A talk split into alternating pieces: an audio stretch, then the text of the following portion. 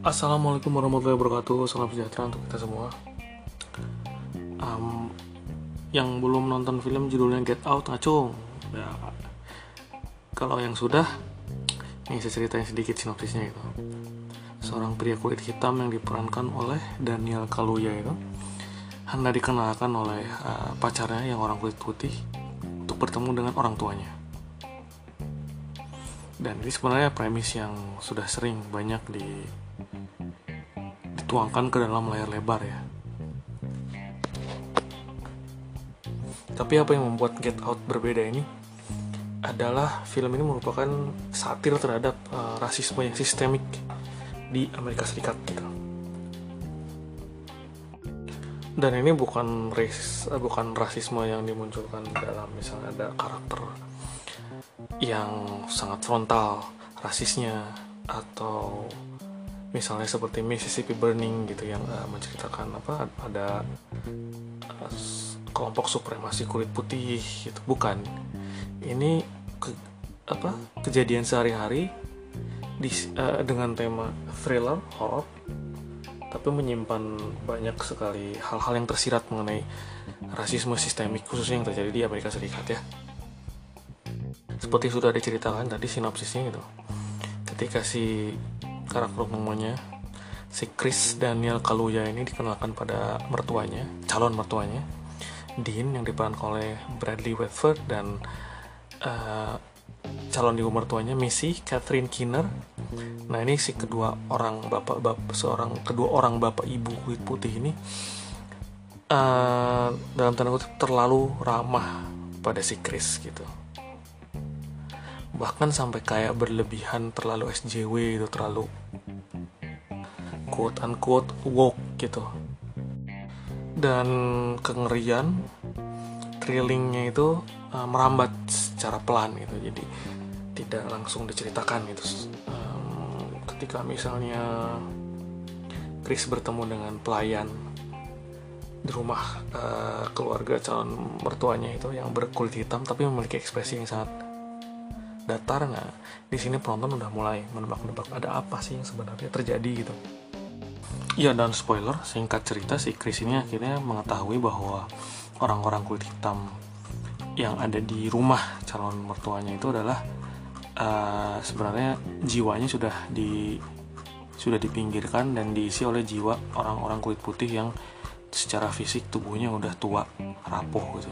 Dan orang-orang kulit putih ini kayak sejenis sekte apa gitu sekte sesat yang punya kekuatan bisa menghipnotis orang kulit hitam sehingga uh, jiwanya tuh bisa diambil alih gitu oleh uh, orang kulit putih. Entah bagaimana caranya gitu. Mungkin kalau di hard disk eksternal ini dipartisi gitu ya jadi ada ada file-file yang disimpan di kompartemen A ada ada file-file yang disimpan di kompartemen B gitu dan soal hipnotisnya ini sendiri juga merupakan suatu hal yang tersirat gitu. Ini merupakan metafora mengenai uh, kelompok minoritas yang terpinggirkan, tapi secara perlahan-lahan dan nggak sadar gitu. Dan betapa ketika si orang kulit hitam itu dihipnotis dan harus menjadi penumpang di tubuhnya sendiri itu dan yang mengendalikannya adalah orang kulit putih. Ini tuh kayak hampir sama dengan sejarah Amerika sendiri gitu yang mana orang kulit putih lah yang mengendalikan gitu. Ini juga saya tuh baru sadar setelah nonton yang kedua kalinya.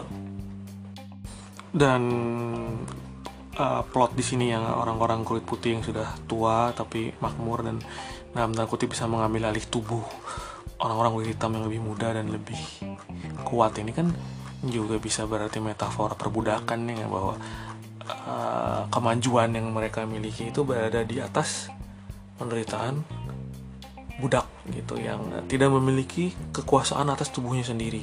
Cie. Dan yang dan yang membuat film ini unik adalah uh, si karakter Brad sama Missy itu si calon mertuanya itu mereka adalah bukan orang kulit putih yang konservatif itu mereka adalah orang kulit putih yang mengklaim dirinya sebagai liberal gitu.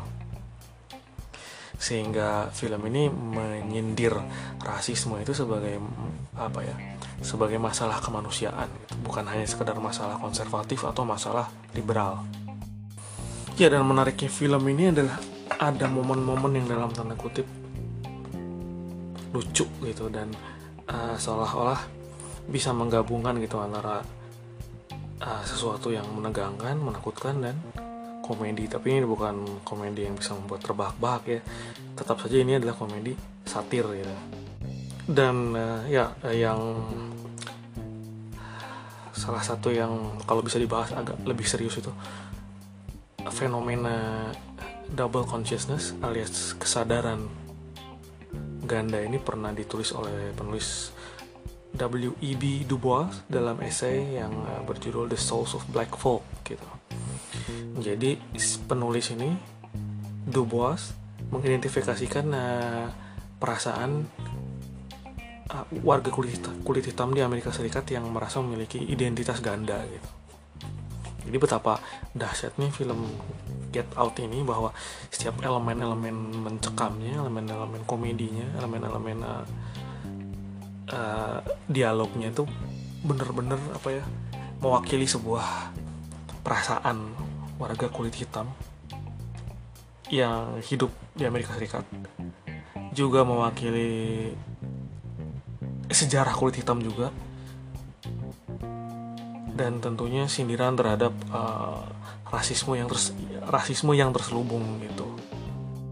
Mungkin untuk untuk penonton di luar Amerika Serikat tidak begitu menyadari itu. Ketika di awal film gitu interaksi antara polisi dengan si Chris ketika si polisi itu menghentikan mobilnya si Chris terus dia meminta identitas kan identitas si Chrisnya apa KTP-nya apa gitu.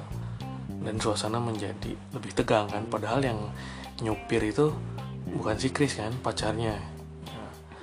Uh, bagi bagi orang Amerika Serikat ini yang yang namanya orang kulit hitam dihentikan oleh polisi di ditanya-tanya itu itu itu kayak sesuatu yang uh, tersirat mengenai racial profiling gitu apa sih bahasa Indonesia nya memprofil seseorang secara ras itu bahwa kalau orang-orang yang beretnis tertentu berkulit warna tertentu itu lebih sering dihentikan oleh polisi lebih sering ditanya-tanya, lebih sering dicurigai gitu melakukan kejahatan walaupun mereka sedang diam dan ini udah ada statistiknya gitu.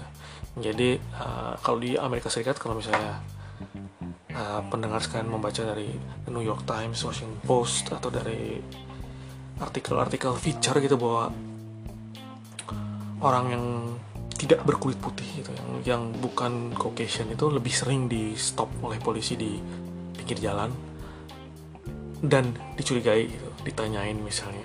KTP-nya di mana uh, SIM-nya ada apa, apa enggak dan dalam beberapa kasus kan polisinya tuh langsung menahan atau misalnya berbuat jauh lebih kasar terhadap warga yang berkulit hitam daripada yang uh, berkulit putih gitu. Yang dan masih segar dalam ingatan kita itu tahun 2020 ini kan meledak lagi uh, Black Lives Matter dengan kematian George Floyd.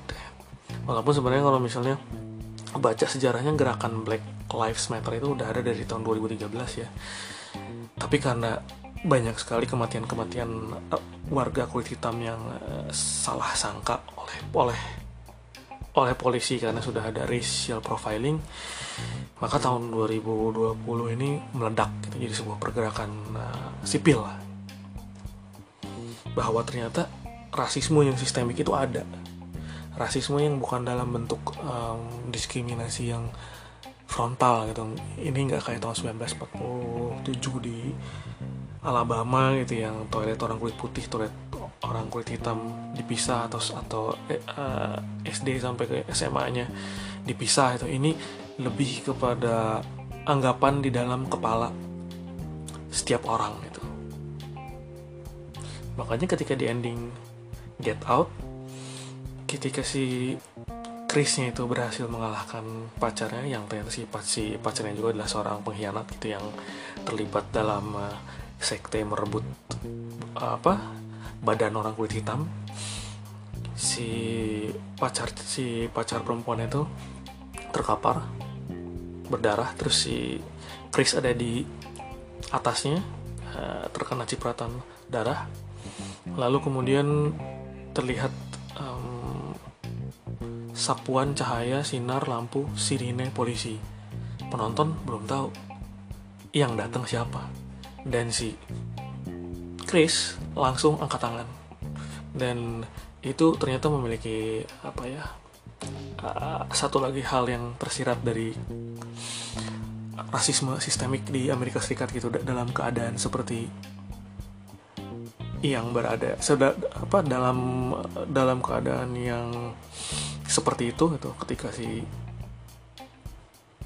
Chris seolah-olah adalah pihak yang jahat dan menjolimi pacarnya. Polisi itu cuma tinggal keluar acungin pistol terus kemudian bisa menembak atau apa gitu.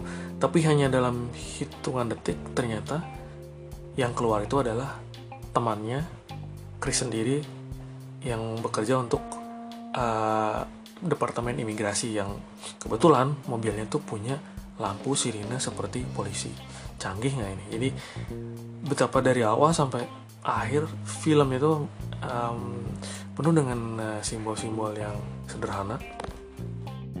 Tapi sebenarnya menunjukkan uh, keadaan Amerika Serikat yang kontemporer saat ini gitu. Memang ini untuk penonton internasional bisa hilang dalam terjemahan gitu ketika melihatnya, ketika melihat adegan terakhir gitu sih. Chris angkat tangan terus uh, ada cahaya dari sirine polisi mungkin penonton internasional melihatnya ya udah biasa aja gitu tapi ternyata setelah saya nonton ulang setelah saya mendengar, apa membaca wawancara dengan Jordan Peele sutra sutradaranya bahwa ada maksudnya gitu adegannya seperti adegannya seperti itu ada maksudnya. Dan ternyata memang beneran genius gitu. Bahwa sebuah film yang genius itu tidak perlu yang pakai kata-kata sulit atau jargon-jargon ilmiah atau misalnya karakternya sok indie atau misalnya dengan sok heroik dengan sebuah narasi yang besar gitu irisan kehidupan sehari-hari seorang pemuda kulit hitam bertemu dengan keluarga calon mertuanya yang kulit putih aja sudah menunjukkan bahwa uh, rasisme secara sistemik itu ada. Itu dan elemen thrilling horror komedinya itu bener-bener uh, sangat pas gitu. Jadi sekian kalau misalnya belum menonton kedua kali film Get Out tonton lagi sebab ini film yang bagus dan pada masanya ini laris gitu dengan budget yang sedikit tapi dia berhasil meledak filmnya di tangga box office. Ya sudah, sekian dan terima kasih telah mendengarkan.